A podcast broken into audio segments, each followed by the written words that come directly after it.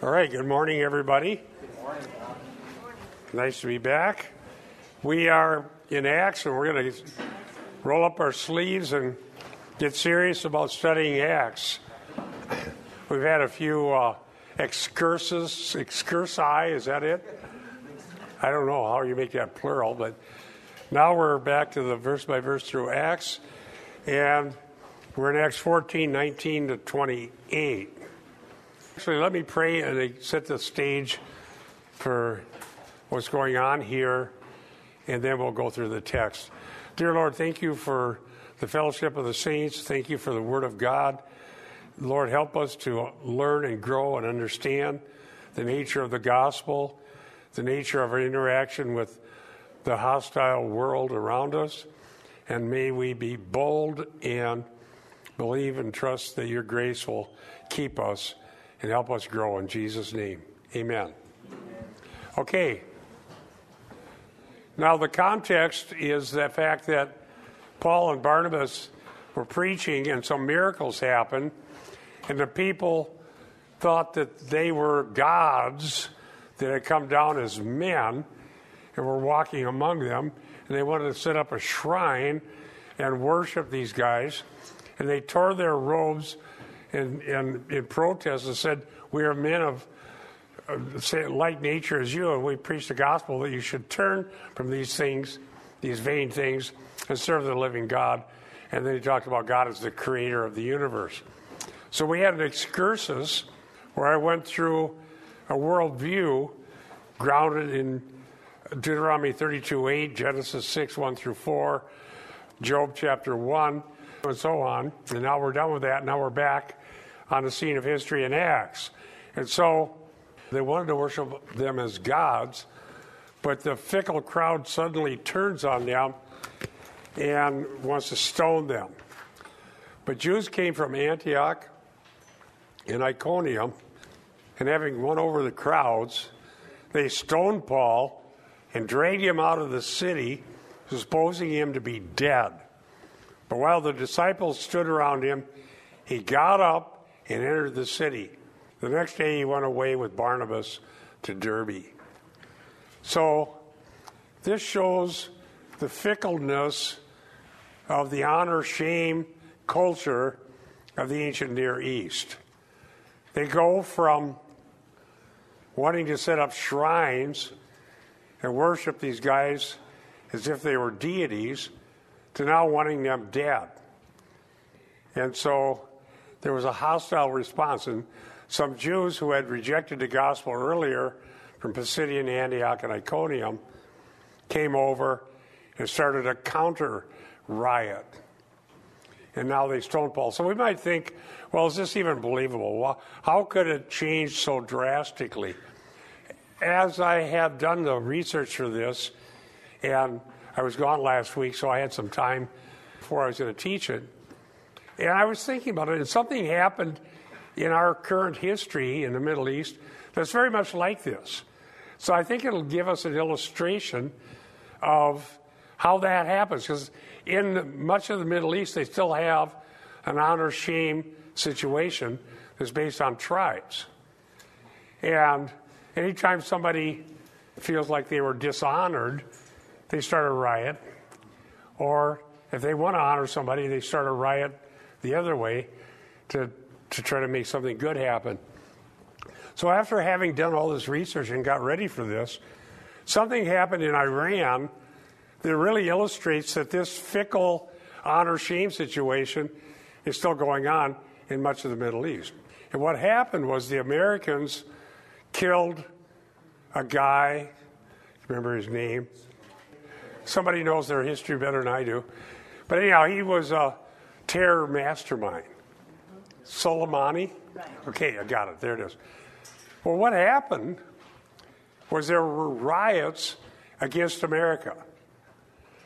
And they were honoring this guy and then attacking the American flag, burning it, and so on.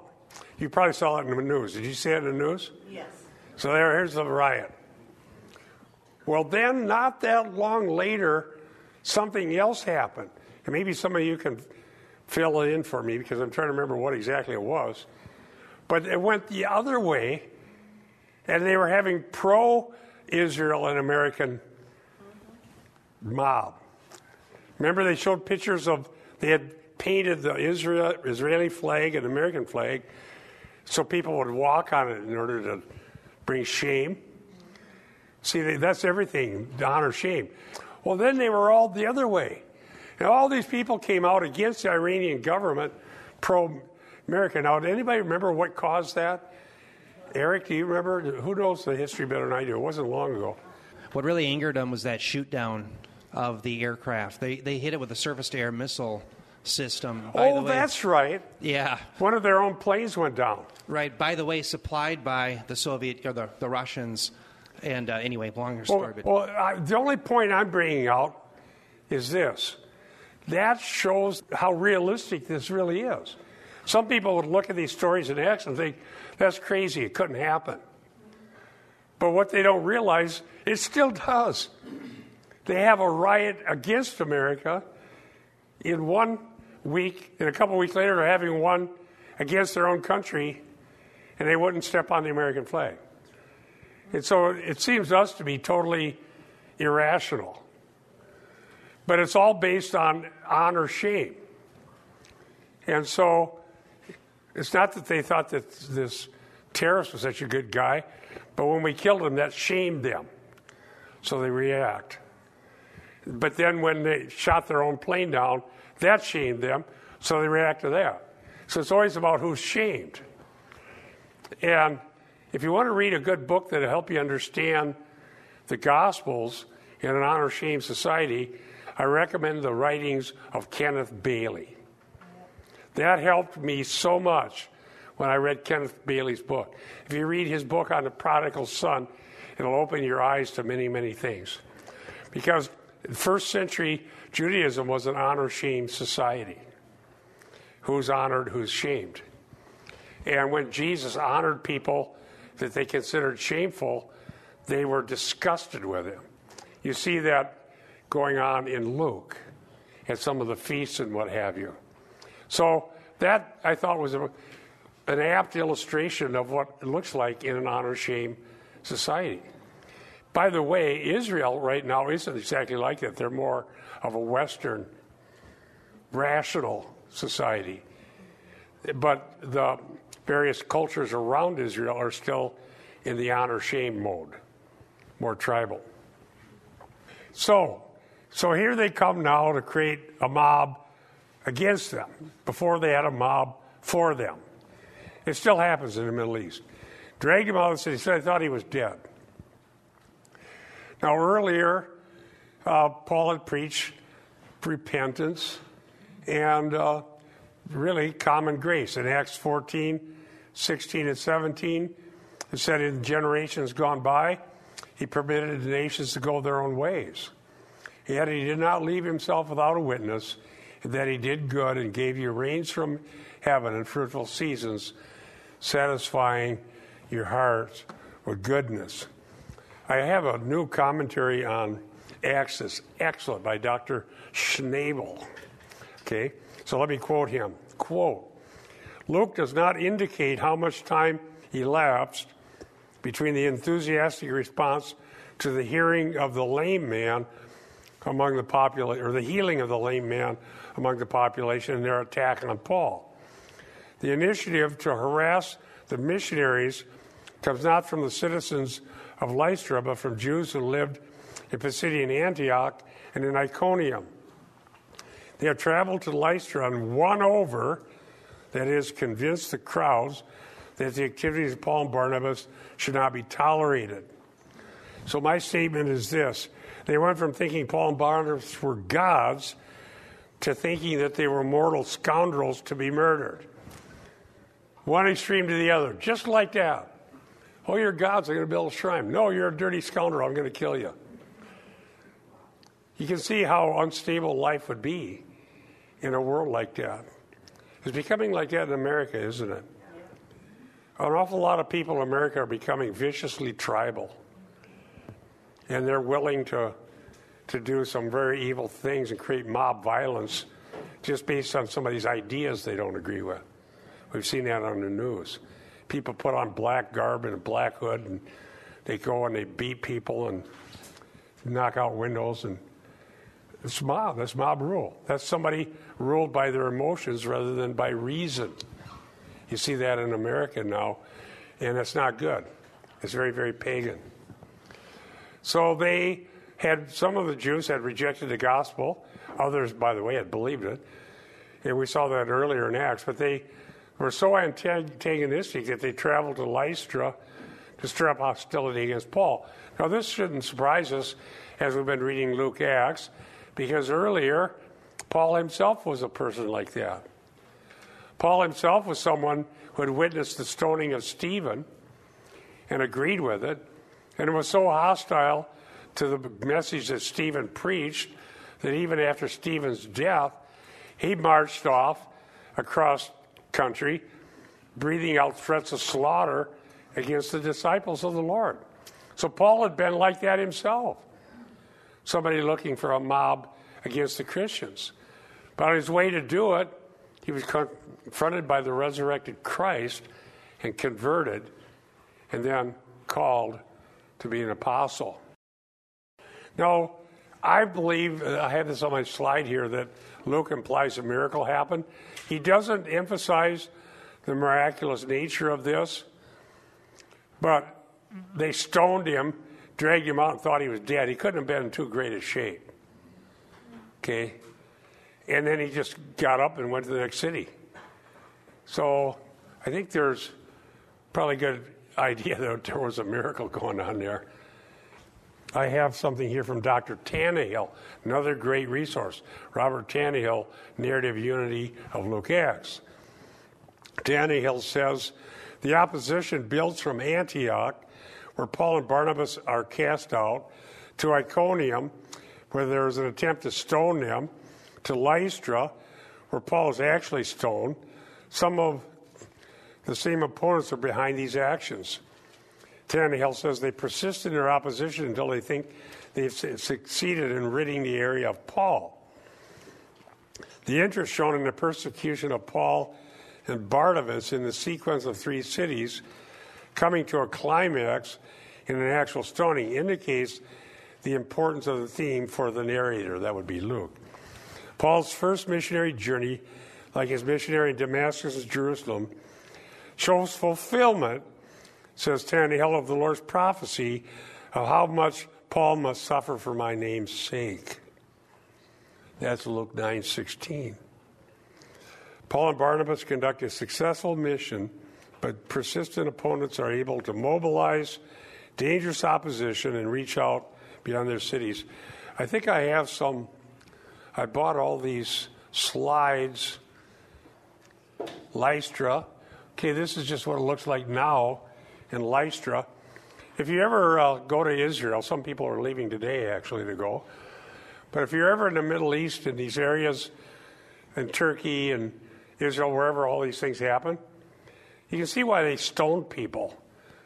That was an easy way to launch an attack. Everywhere you look, there's stones. And a lot of them are kind of a nice size to grab on the heat of the moment when you're mad at somebody.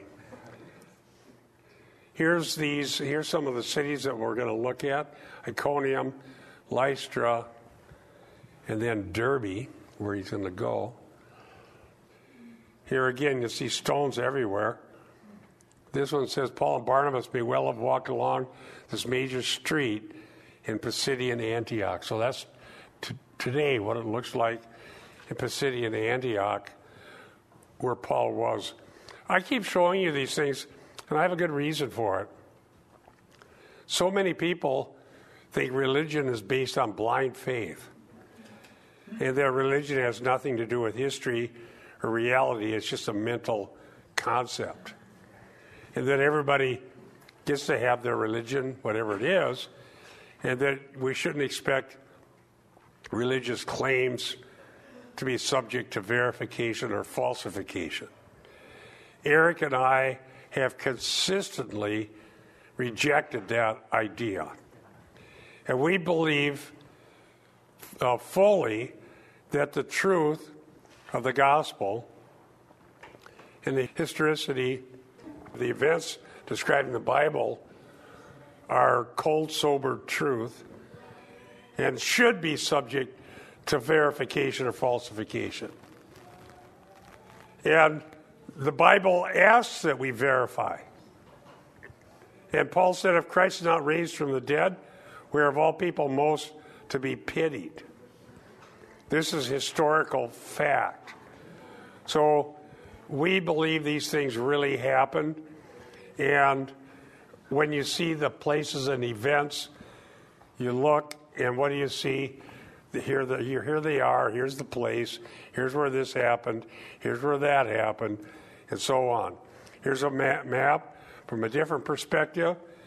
And uh, here you see Antioch near Pisidia, Iconium, Perga, Attalia, and then where they boarded a ship to go back to the other Antioch. Well, I'll go back to my slides here. So there's the historicity. Now, verses 21 and 22.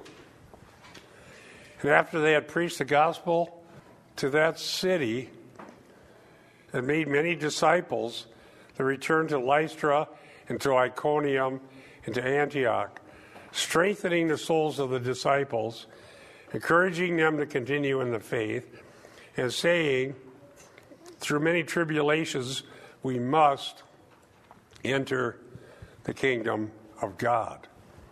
Must there is day, a word used throughout Luke Acts to denote divine necessity. This is God's intention. This is God's intention.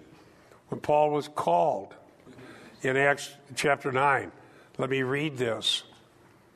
Acts 9:16. This was what Ananias said to Paul.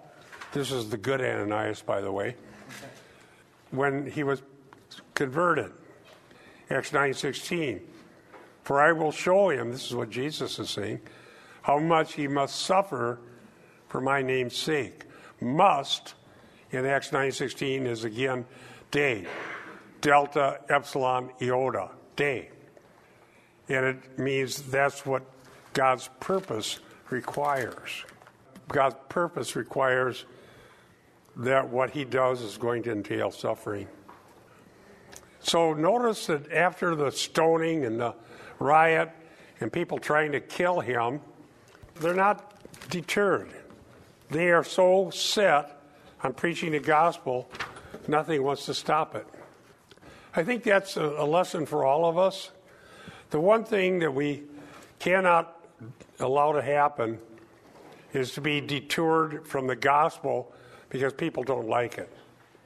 That's one of the reasons I'm so critical of the seeker sensitive movement. Because the idea is to somehow erase this built in antithetical relationship between the church and the world. And many popular preachers have suggested that we can make a version of Christianity that will be popular with everybody around us. Take off some of the rough edges, get rid of the offensive material, find common ground. By the way, I never just go on a trip. I always I got a sermon written while I was gone, and I read a heresy book that I need to write an article about. I, I really shouldn't call it heresy, because the guy holds to basic gospel truths. But the book I was reading is all about making the church and the world kind of have all the same ideas. And so it's, it's more about sociology than theology. And I, I heard this stuff in seminary. Study the culture Study what's important to people. Go out and see what they look like, how they dress, what their priorities are, what your neighborhood's like, and then you purposely design a church that'll look just like the world.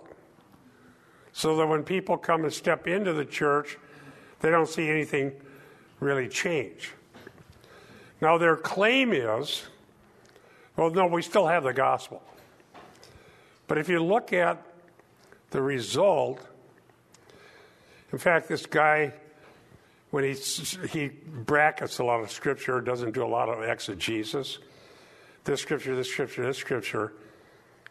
But I noticed something suspicious. When I was in the social gospel as an adolescent, somehow the only verses they ever found were the ones that would fit with left wing understanding of everything. Okay? And so this guy was wanting to apply the Old Testament. So that's good. We're going to take care of the widows and all that. It's good as far as it goes. But they don't notice all the verses about executing criminals. And they, all these verses they don't like, they never see them, they never notice them. They go through the red letters and they find things that suit their fancy but they don't notice the offensive things that Jesus said that people didn't like to hear. And so by taking out or just not mentioning the things that might cause offense to anybody and adding in ideas that seem to fit with the social gospel, looking at the world through rose colored glasses, and everybody's good and everybody's nice. We just got to make our church attractive to, to everybody, and they'll want to be part of it, whether they're converted or not. You can, that's what church growth theory is all about. It's sociology, it's not theology. So I'm reading this book while I'm down in Florida, driving me nuts. It reminded me of when I was in seminary and I was studying this sort of stuff. And our church, at the t- church I was a pastor of at the time, was down in the inner city, and what happened to me day after day was attacks from vile criminals who hated me. They wanted me dead. They wanted to vandalize the church. They attacked, they harassed, they ran con schemes, they did everything to make it miserable to even want to be there. And so then I'm hearing, oh, everybody's so nice. We just sort of go out there and be nice. They're all going to love us. They're all going to like us. And I was in this class. And so I started telling stories about what my life was like. And that was what caused that guy to beat his head against the chalkboard. I said, This is impossible. Do you think these violent, rapists, abusers, vandals, scoundrels, liars, uh, haters of mankind that are attacking us day after day are just going to be nice because I tell them to? Or I said, if they, if they got what they wanted, remember you're supposed to find out what people are wanting and meet their felt needs? Well, I know what they wanted. They wanted me to have several suitcases full of $100 bills and give them to everybody. The problem is the $100 bills would run out in about 30 seconds because somebody take the whole thing and mash me over the head. And I'd say that. And then the, this instructor had no answer because this was all making Christians in the suburbs feel guilty. And this, well, there's nice people out there. We just got to find these nice people. Yeah, come down in my neighborhood and find the nice people. It doesn't work that way.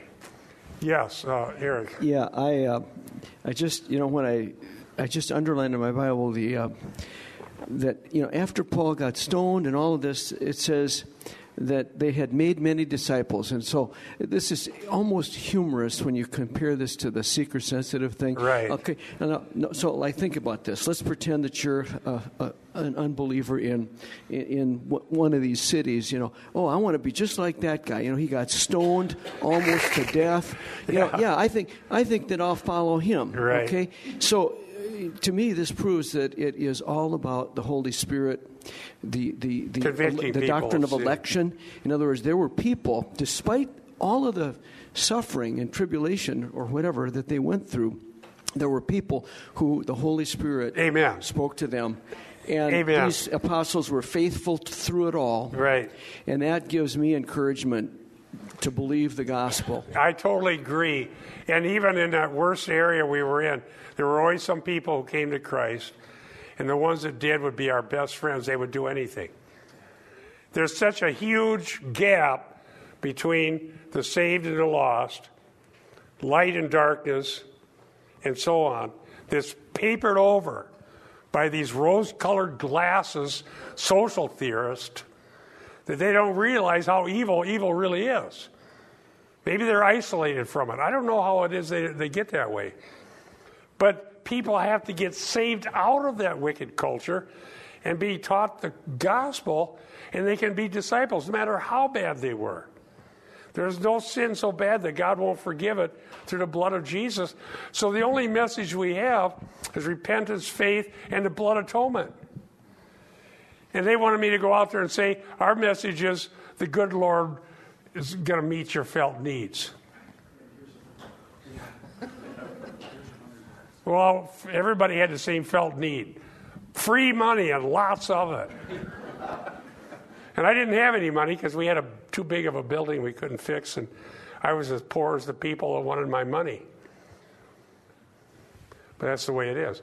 So I'm reading this book. Oh, oh, this, oh, this is so. Oh, that was painful. reading on the plane, reading outside, reading on the plane back.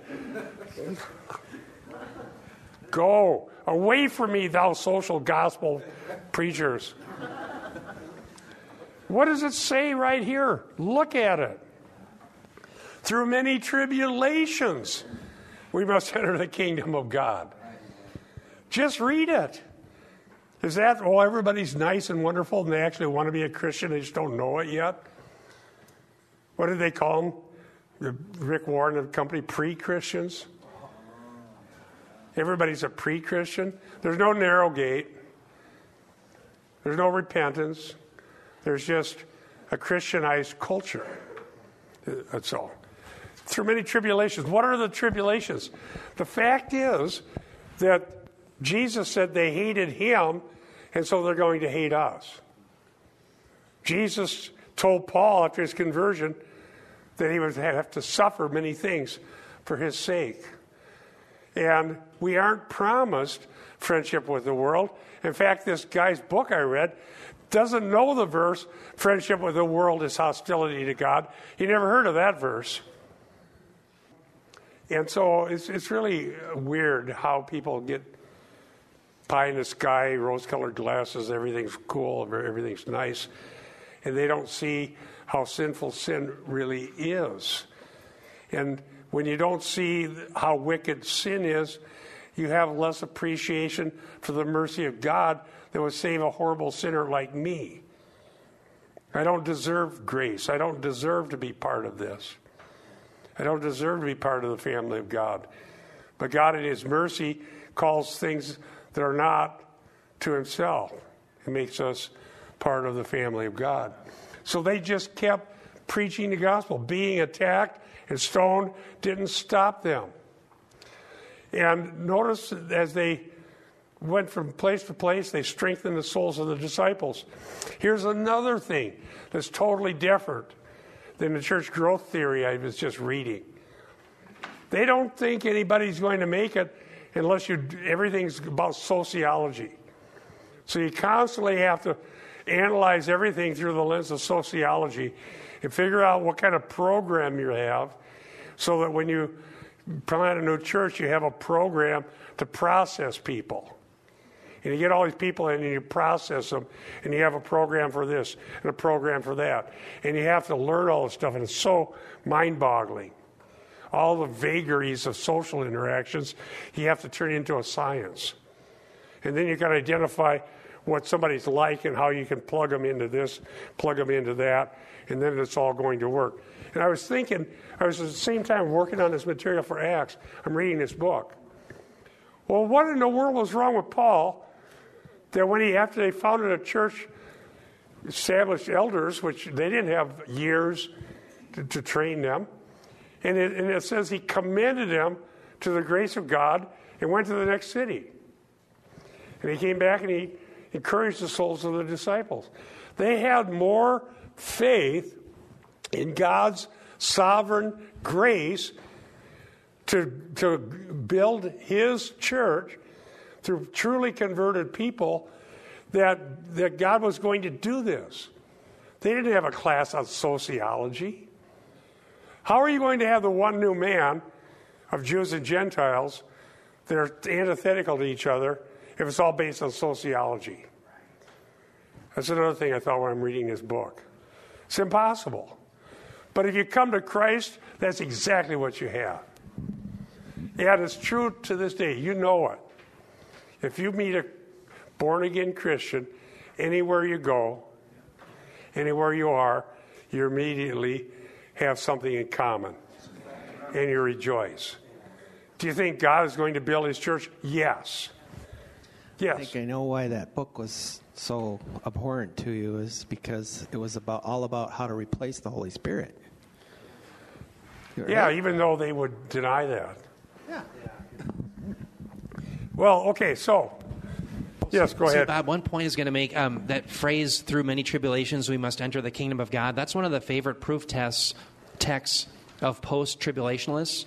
Now, remember, what does a post-tribulationalist believe? They believe that the rapture occurs at the end of the seven years, and they scoff at us who believe that we're going to be raptured prior and they'll cite Acts 14:22 through many tribulations we must enter the kingdom of God. The term tribulations there, thlipsis, yeah. those are things as Bob was mentioning pressure that the world does to us because of their hatred of Christ. But in the 70th week of Daniel there's a reversal where the same tribulation that came upon us because of the world, God is going to place upon the world. So there's a reversal. We're going to be saved. And the evidence of that is found real quickly in 2 Thessalonians 1 6. The same term is used, thlipsis. I'm going to have to get cheaters next time. They're cheap. Yeah. Um, 2 Thessalonians 1 6. Since indeed God considers it just to repay with affliction those who afflict you. There's thlipsis, same term for tribulations yeah. there. And to grant relief to you who are afflicted as well as us. Now, when does this happen? When the Lord Jesus is, is revealed from heaven. So the 70th week of Daniel is a, rever- is a reversal of that time. Right. Where they're going to be put under tribulation, but you're going to be saved. Amen. So the thlipsis means pressure, strong pressure. And any Christian is, experiences that pressure, whether it's in a big scale or a small scale. It may be with family, it may be with extended family, it may be at the workplace. It may be anywhere. A lot of people that contact me, it happens to them at church. They go and ask the pastor to preach the gospel, and he becomes hostile toward them. And if they persist, they get kicked out of the church. And the pastor gets all high and mighty. I have a vision from God and I must fulfill it. And what's his vision? to do church for the unchurched. Aha! Wordplay, equivocation. They're using the term church in a different way than Jesus and his apostles did.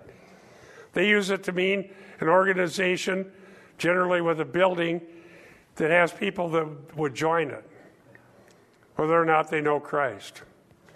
The unchurched are people that don't go to church, the church are people that do. That's the two categories. That's not the biblical categories. The categories in the Bible are those who are converted and born of God and love Christ, and those who are the enemies of the gospel. And they paper over all that. Oh, these are nice people just tilling their garden and mowing the lawn, and they're not enemies of the gospel. Well, you don't know that until you try to preach it to them. And so they want to remove the gospel out of the church so that you don't notice that people are enemies. And I wouldn't go for it. I would not, when I was in those classes at seminary teaching all this, I resisted it. I corrected it from Scripture. And I told them my own story that, yeah, it's not easy, it's hard. I don't even know how we're going to survive. I've had my life threatened over and over again. There's no way I can give the people around this neighborhood what they want because they want free money, lots of it. And I don't have any money, and if I did, I wouldn't give it out for free to evildoers. Because their whole thing is designed for churches in the suburbs surrounded by nice people, not violent criminals. And so there I was, and I said, I don't know how to do what you're saying. I can't figure it out. The only thing I can do is preach God's word, and I'm going to do that every Sunday, and I'm going to keep doing it. If, if somebody kills me, then I'll be done doing that, but I'm going to keep doing it. Oh, okay. So I think in God's providence, we were down in a bad neighborhood to force me to see the fallacy of all that. So, despite persecution, there were many who came to Christ. See, in the middle of the persecution, there's going to be somebody who sees all of that and comes to Christ. When Diane and I became Christian, the, the first the summer we got married, we had a coffee house in Sheldon, Iowa. And we had some tracts that we had, and uh, to invite people to come and hear about Christ. So we went over to the corner right where the dentist office was in the main corner there, Sheldon, Iowa, where everybody drove around in their cars. There were a bunch of young people sitting out there uh, trying to wait to see what was going to happen. So Diane and I went over there with these tracts, told these young men that we had a coffee house and they could come and hear about Christ. They started ho- hooting and mocking us. They sang Rock of Ages in a mocking manner. And one of the people sitting there was my brother Wayne. Okay, there he sat with, his, with these buddies, and who knows what's going to happen. So Wayne is looking at all these people, making fun of his brother. I don't know why Wayne would stick up for me because I was never very nice before I was a Christian. But uh, Wayne looked at the, us, Diane and I looked at them, looked at us, looked at them, and he thought, why why are you treating my brother like this? He got up, followed us. He went down into the coffee house and became a Christian. Right there. His buddies sat out there. That was the end of them being his buddies, but he became part of the family of God. We don't know what God's going to do, but we better not give up the gospel. We certainly can't wilt because somebody doesn't like it. And uh, I would have never predicted that Wayne would have done that, but that's what he did. And he's still a wonderful Christian brother to this very day, many, many decades later. So uh, Luke uses two present participles here episterizo and parakaleo, and that denotes continued teaching and exhortation. So he's teaching and exhorting and encouraging. And that's what we got to do. We've got to teach and exhort and encourage the disciples. When people come to church, they should be confronted with the truth of the Word of God. And when we come to church, we should hear God's will, God's plan, how He's going to change our lives, what it looks like to be sanctified, what the gospel is all about, what it means to be part of the family of God, how important it is that we believe the promises of God and have an eternal perspective and how the world is hostile to Christ and the gospel, and how we need to just live with the fact that we'll be persecuted and people will think there's something wrong with us. But we need to be faithful. And that's what they did. And the church persisted despite having all this church growth stuff not rising until the 20th century. So Paul and Barnabas had experienced persecution and preached the truth that tribulations were a necessary part of the process of entering the kingdom of God. They went right back into places that had proven themselves dangerous. They went right back and kept doing the same thing. Now, they knew this because their Lord and Savior Jesus Christ had gone through the same thing. Luke Acts shows continuity. Um, could someone look up and read Luke 9:22? Luke 9:22.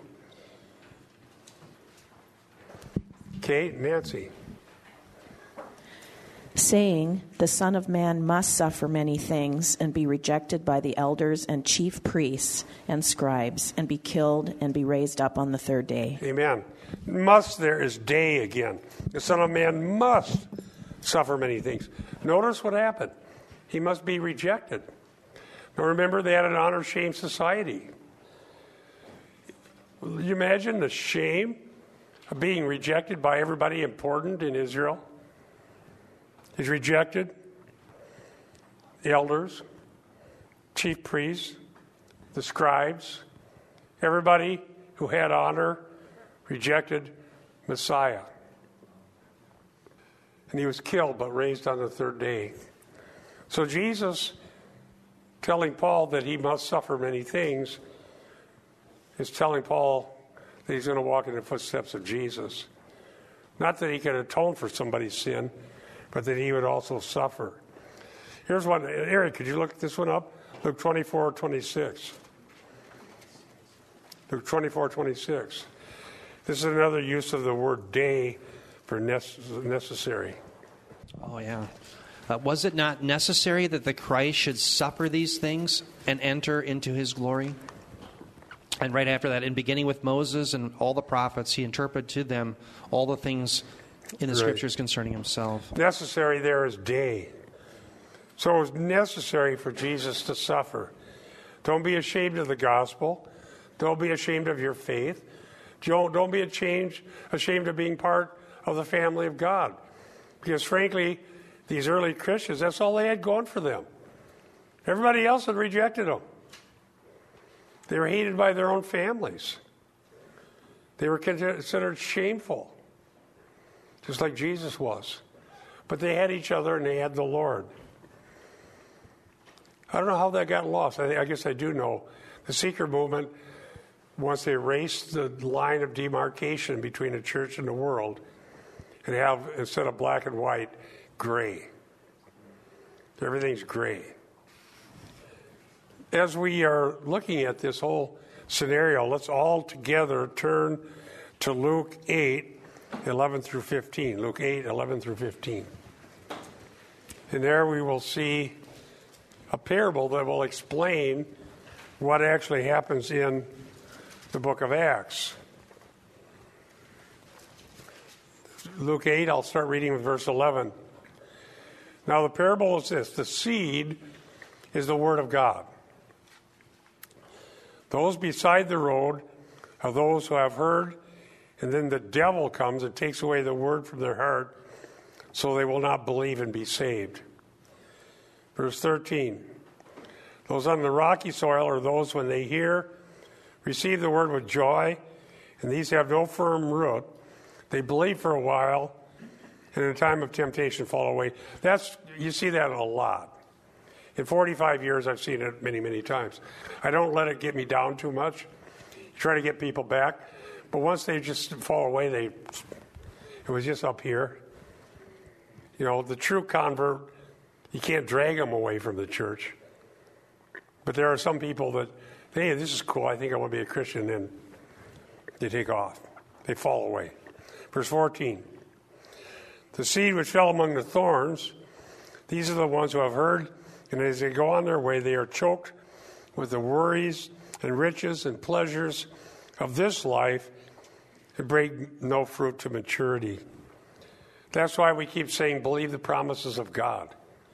Christianity is not about giving you a smoother ride through this life than you would have had as just an ordinary person who wasn't a Christian.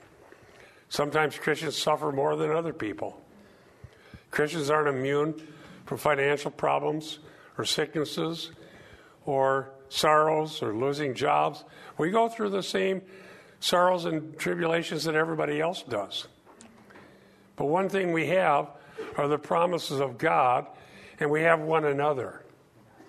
And we do pray for one another. And I would not give up my relationship with God's people because I know they'll be for, there for me no matter how bad it gets. And we have each other and we believe God's promises. The more I read, as I read this book that I had on vacation, you can't take out the eternal promises and turn Christianity into better living in this life. That's what they're trying to do. This is an eternal promise, and we got to believe what God said. Hebrews 11. One more verse. This is the one that's important. Verse 15, Luke 8. But the seed in the good soil. These are the ones who have heard the word and in an honest and good heart hold it fast and bear fruit with perseverance. So when Paul and Barnabas went back to the churches previously founded by the work of the gospel of God's grace, found the ones who were bearing fruit with perseverance, and they strengthened those ones, the souls of the disciples, and encouraged them to continue in the faith, and said, Through many tribulations you must enter the kingdom. The tribulations are standard for the kingdom of God. It's just the way it is. Don't give up. And you can see how that's counteracting the bad soils in Luke 8. Okay, don't let the worries of this world choke out what God did in your life through the gospel. Now, going to verse 23. And, they, and when they had appointed elders for them in every church, having prayed with fasting, they commended them to the Lord in whom they had believed. It's interesting. This word commended is a little different. It's going to come up with a synonym here in a moment.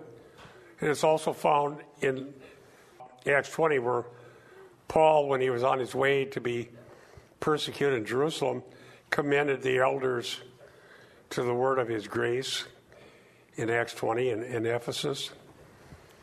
I think maybe we take it too lightly. You know, the modern sensibilities would say that's inadequate. You can't just appoint elders, none of which have been a Christian for long, and commend them to God's grace and expect anything good will come of it. That would be what the church growth theorists would be saying. And if you point out this, they'd say, well, that was a special occasion.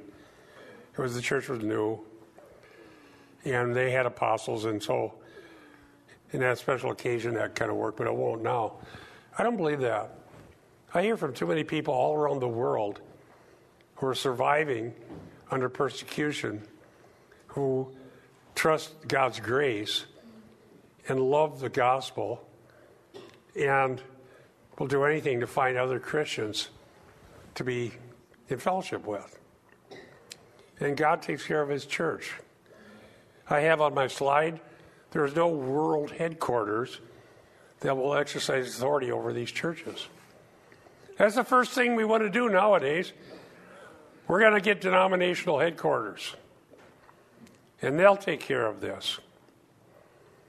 Well, Rome had that idea long ago, called Vatican City.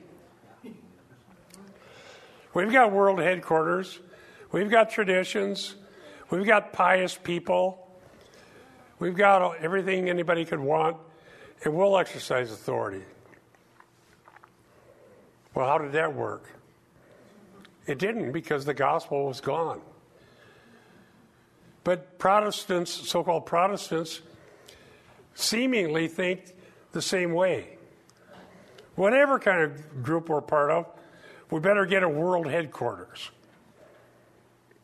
And then we'll make sure whatever it is we have will go on for generations. I don't believe that is biblical. I think we need to take care of the people that God puts us with, preach the word, love the people, love the Lord, care for the flock, pray for one another, preach the gospel, and what providence brings in the future comes. We don't have to create an institution that's going to go on and on and on. Because I'll guarantee you that whatever it is, it'll become apostate. They always do.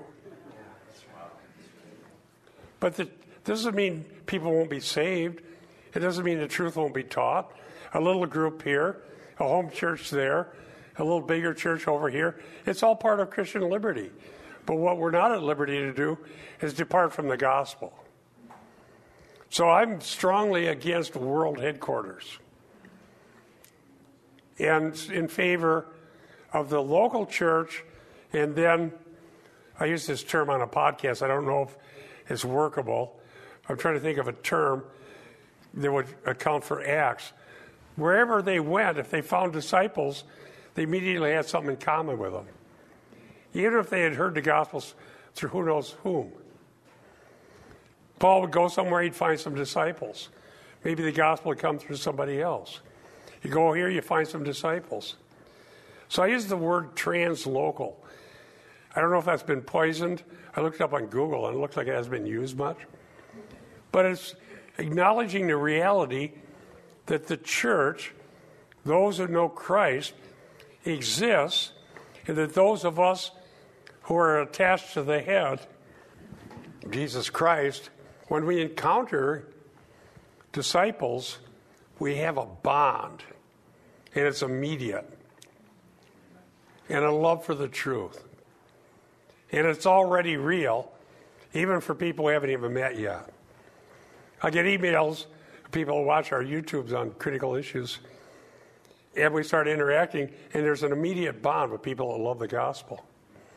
And even if they have all kinds of ideas that I probably wouldn't agree with, if they love the truth, I just say, well, here's what I believe, and here's some, here's an article, here's a, here's a podcast, and you can search the scriptures and so on.